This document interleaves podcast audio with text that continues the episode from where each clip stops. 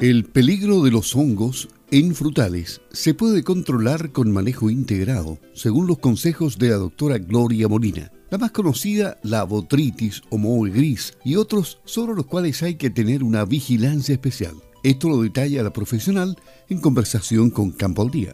Mira, en general los hongos, como te decía, la mayoría son eh, polífagos. ¿Qué quiere decir eso? Que se alimentan de muchas especies, ¿ya?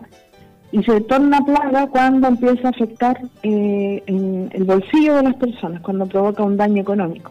¿ya? El botitis especial es un hongo que es patógeno, muy agresivo puede ser también, eh, y afecta a manzanas, afecta a cereza, afecta muy fuerte a frutillas, a la vid, a las especies, incluso las especies forestales, eh, a los tomates, eh, un sinfín, los arándanos, por ejemplo, casi todo, todo puede ser afectado por botritis, porque eh, es muy, como te decía, es muy agresivo, o sea, cuando ya empieza a germinar, empieza a provocar la pudrición, eh, germina muy rápido.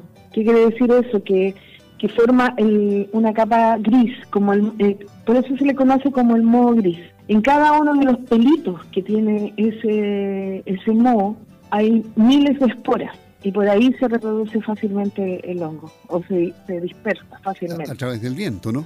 El viento lo apoya, el agua también, fíjate. Por ejemplo, cuando tú riegas, una gota puede caer y, y, saltan las esporas. Pero el viento, los insectos, los animales, las personas, en realidad, en general, cuando los hongos tienen esporulación y, y de cualquier forma que se reproduzcan, es muy fácil que se puedan eh, dispersar principalmente por acción humana y algunos factores climáticos. Por eso es importante eh, el manejo que se le haga al, huerto. Eh, por ejemplo, que, que, tiene como zona buffer, que las zonas buffer son las que separan un cultivo de otro o un, tipo de, manejo del suelo con otro. Eh, o, o, cómo, riegan también eh, puede, puede afectar cuando, por ejemplo, hay riego por goteo o riego por, por eh, ¿cómo se llama esto? Eh, canaletas, canales que hacen, como inundación, también se pueden dispersar así.